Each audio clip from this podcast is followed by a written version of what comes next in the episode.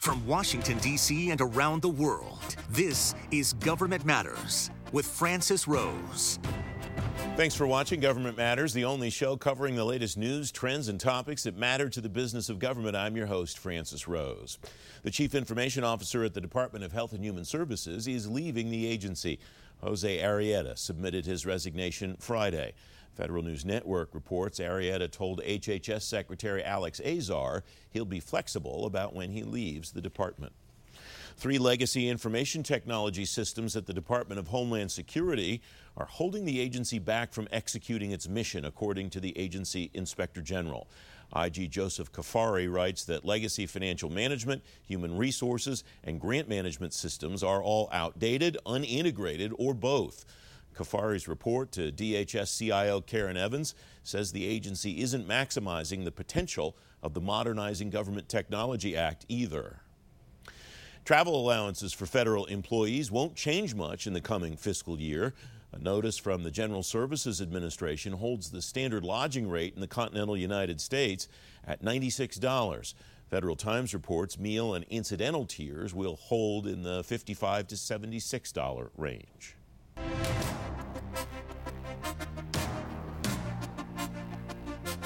U.S. Cyber Command says Palo Alto Networks has a critical security vulnerability that could give a hacker easy access to the company's network.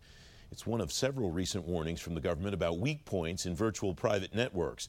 Brigadier General Greg Touhill, U.S. Air Force retired, president of AppGate Federal Group, former federal chief information security officer. Greg, thanks for coming on the program. People made a lot of a, a deal about the fact that um, people could use VPNs for remote working, both public and private sector. What's the vulnerability risk as people continue, and it looks like we're extending remote work for a long time? Well, a couple of things. First of all, many people uh, have equated VPNs as secure remote access. It's kind of like people think of Xerox and uh, photocopying. But as you take a look at VPNs, they premiered back in 1996, the same time that Derek Jeter of the Yankees was a rookie of the year and Palm Pilot came out. So VPNs are really elderly technologies, and uh, frankly, uh, hackers and other malicious actors have uh, discovered a lot of vulnerabilities in them, and uh, they're leveraging them in uh, the work from home environment. A gentle reminder, Greg, that the host of the program is not a big Yankees fan, so using 1996 as a capstone is probably not your best move as a guest. The question well, as a Red Sox fan, I, I, I, get that. I'm, I'm pulling your leg, of course. Um, but what, what does this mean, though, for organizations like federal agencies that are trying to provide secure environments for their employees to work for the next who knows how long at this point?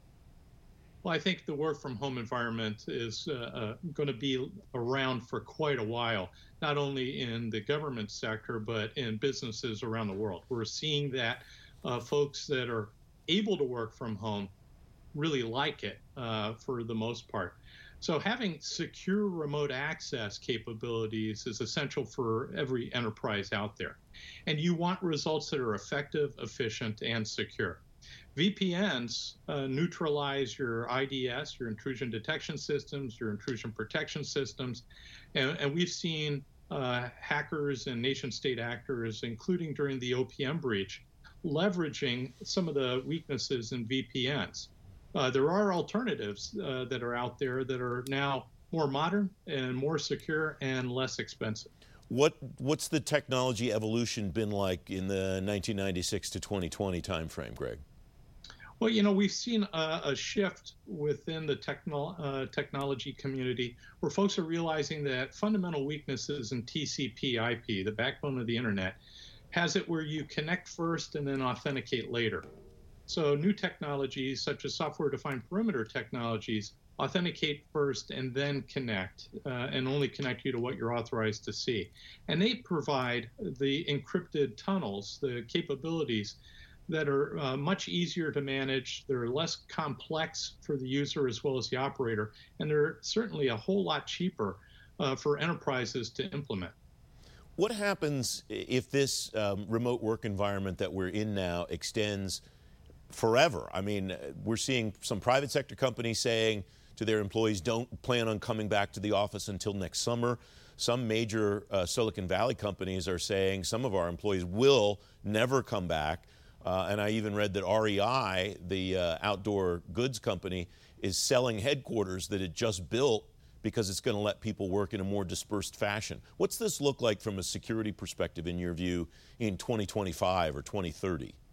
Well, I think we're already seeing the lead turn on the security uh, landscape where uh, the malicious actors are now targeting home systems. They're trying to come in through multiple paths.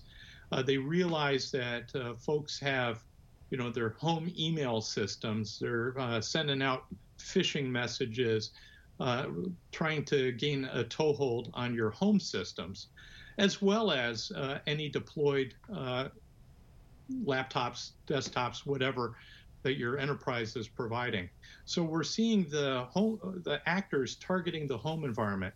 As a matter of fact, yesterday we saw one of the older malware uh, variants uh, called uh, Agent Tesla came out with a new spin on it where it was actually looking as a keylogger for information as folks were ty- trying to type in information about their VPNs where they could hijack that session.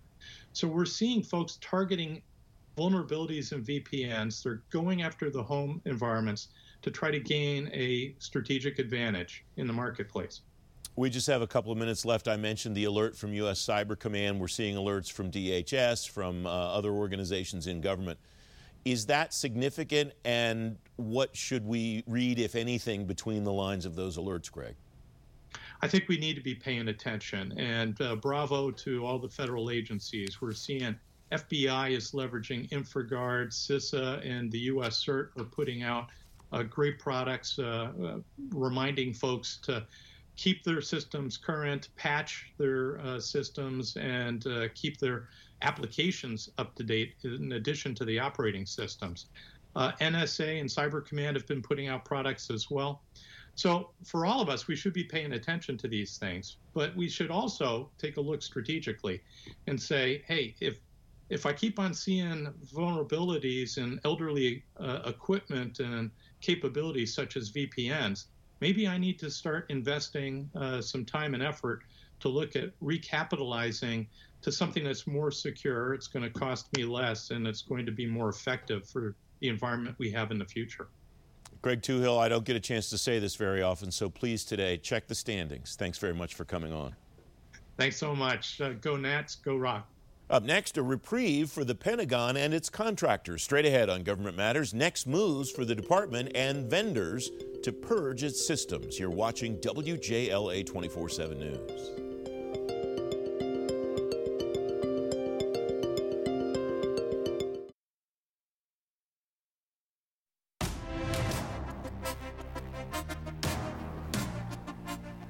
The Defense Department and its contractors have more time to search systems to remove components Chinese companies made.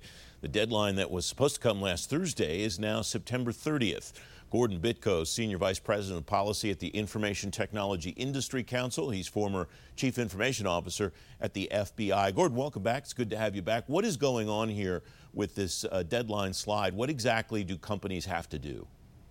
Francis, thank you for having me back. I'm sorry that it's a virtual presence, not in person. I look forward to being back in the studio one of these days.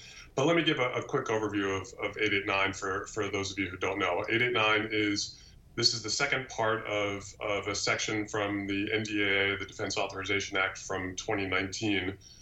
Part A went into effect last year and it banned the government from directly procuring from those covered entities. So they're not allowed to procure products from Huawei, ZTE, and a number of, of named providers of video surveillance equipment as well. Part B, which is going into effect now, and although DoD has gotten a waiver for a few weeks, for the rest of government, it's still in effect.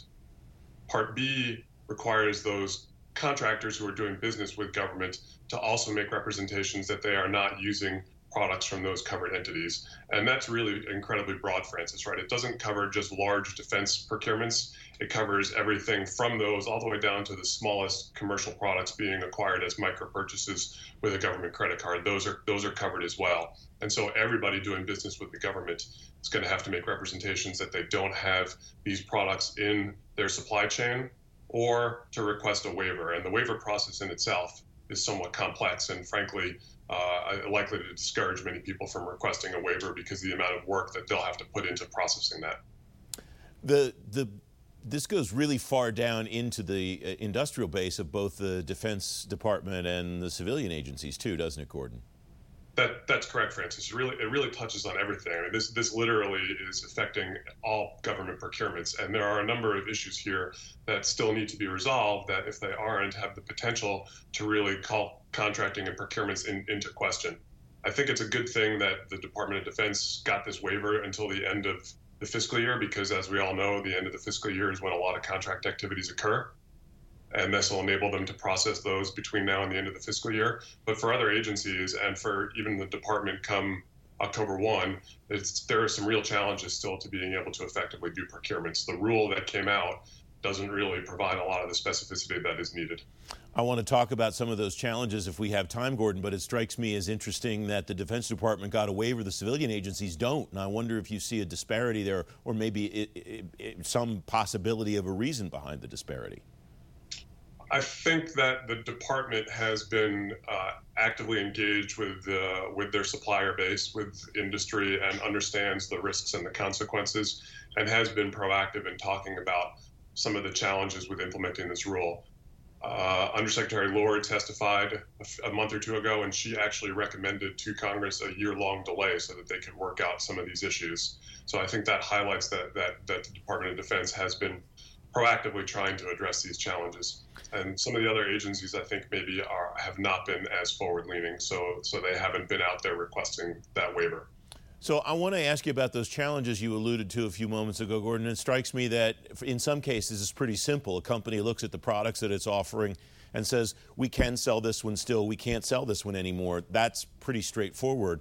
In other cases, it's much more complicated. How should organizations be going through their infrastructures, their product offerings, their service deliveries, and deciding what they can keep and what they can't keep.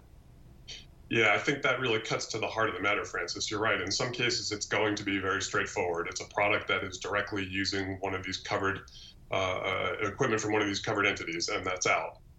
There are going to be other cases where that's a lot harder to figure out. And part of that is because the rule which just came out last month, doesn't really specify what a reasonable inquiry is. So it's leaving it up to companies to figure that out for themselves. In other words, it said it does say you don't need to do a full audit, but it doesn't say, for example, in the current climate, many employees are working remotely from home. They might be using network service providers who are using covered equipment is that covered under this rule or not? Those things are, are not clear. And so I, I think that there's need for more guidance to still come out to address this. Otherwise, the risk is that different contracting officers and different agencies will interpret that differently. And that's going to cause a lot of confusion. You might be allowed to make a representation in one contract in one way, and in a different one, you won't be able to make that representation. And I think another really important point about all this, just uh, to note very quickly, Francis, is that the, the scope is beyond just if an entity has a subsidiary that does business directly with the government. It covers their business that they're doing commercially as well. So if, if a company is doing business with the government and doesn't use covered equipment there, but does in other in other uh, business lines of theirs, that's also required to be disclosed in this in this rule. So that's a, again a very significant and broad interpretation of the requirements. Less than a minute left, Gordon. Where should that guidance come from, and what would make it clear enough, in your view, that companies would get it, but it would also reach the intended goal of securing this equipment and eliminating the equipment that the government thinks is a risk? Yeah, there's no doubt that there's a real risk there, Francis. I think one of the things that we would really like to see is the Secure Technology Act identified the need for a risk based process and for the Federal Acquisition Supply Council to, to really take the lead on this. And what I would really like to see, what industry would really like to see, is a true risk based approach with consistent guidance, not continuous different statutes and executive orders and requirements coming out about supply chain issues, but one consistent set of guidance that's risk based and that's done in conjunction with industry who's able to provide real input on what the risks are and what things can be done to mitigate those risks outright and what things can be done short of ripping equipment out when, when that's not necessary. And, and, and, and unfortunately, that's, that's still a long ways to go. Gordon Bitko, thanks very much as always. Great to see you. Francis, thank you again for having me. Up next, a vote of confidence and maybe a vote of reality for FedRAMP. Straight ahead on Government Matters, what's new and what's next in the cloud. Don't forget, if you miss an episode of Government Matters, you can find it on our website, govmatters.tv. We'll be right back.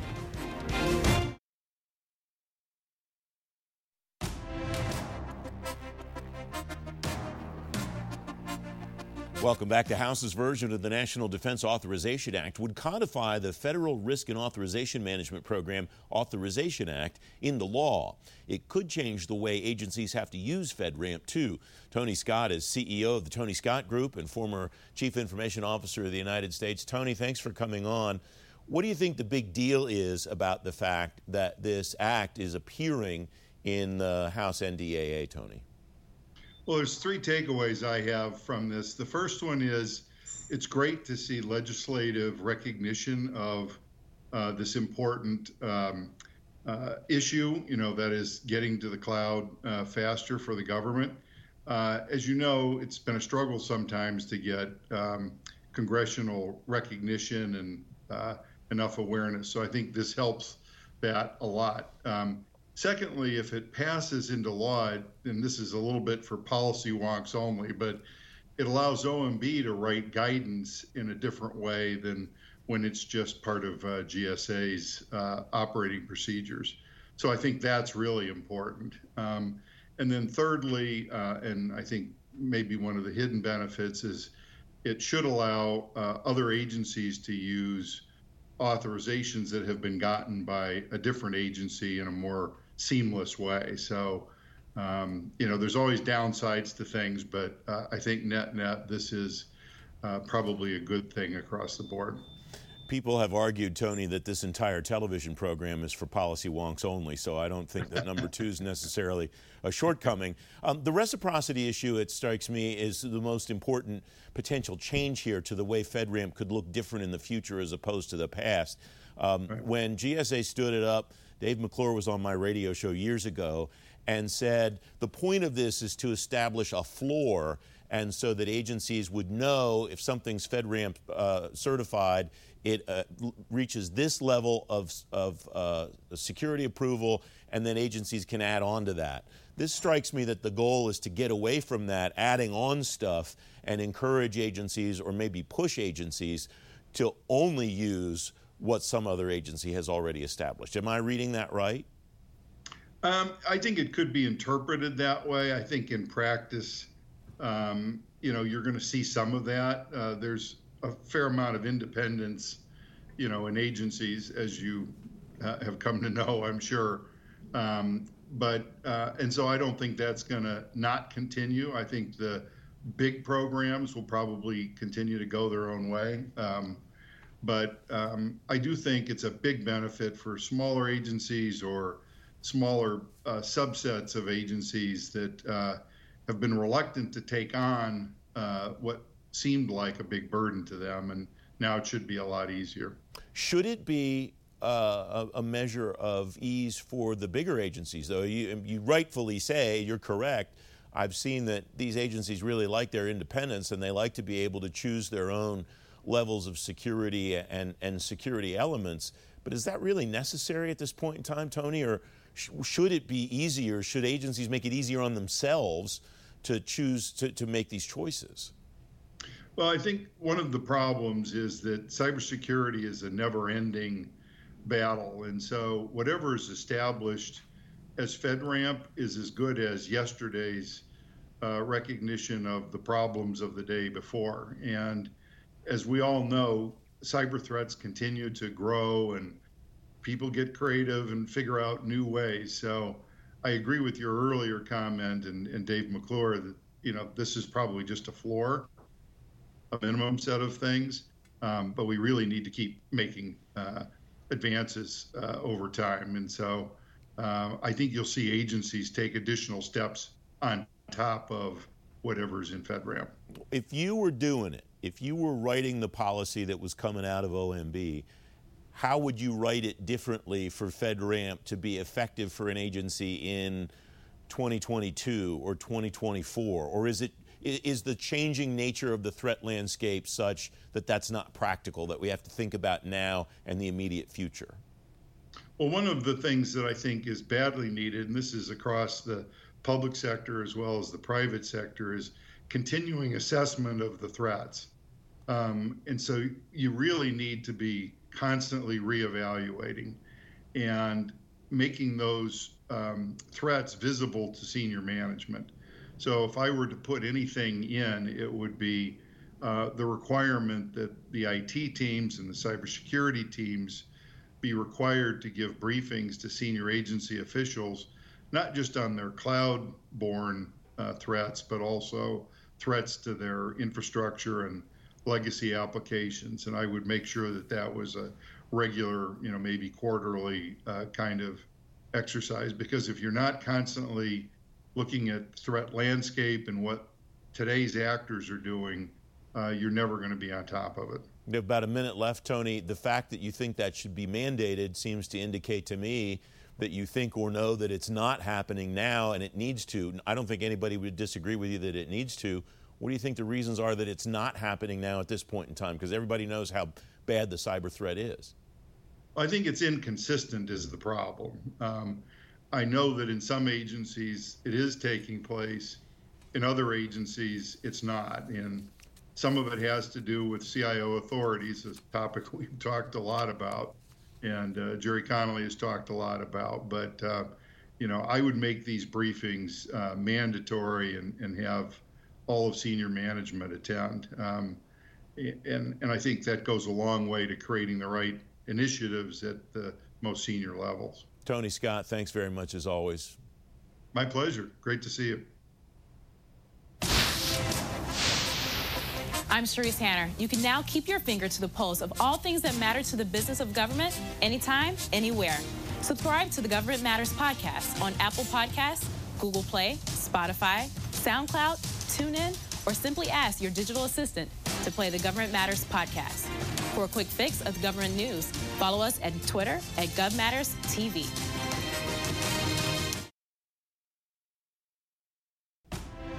That's the latest from Washington. Join me weeknights at 8 and 11 on WJLA 24-7 News and Sunday mornings at 10:30 on ABC 7. Stay plugged in on issues that matter to the business of government. Thanks for watching. I'm Francis Rose. Thanks for listening. Our daily program is produced by Cherise Hanner and Ashley Gallagher. Christy Marriott leads our technical crew. Our web editor is Beatrix Haddon. Government Matters was created by George Jackson. Visit govmatters.tv for articles, videos, and more, including our first feature length documentary, The Dawn of Generation AI. Government Matters is recorded at WJLA TV in Washington, D.C. Copyright Sinclair Broadcast Group.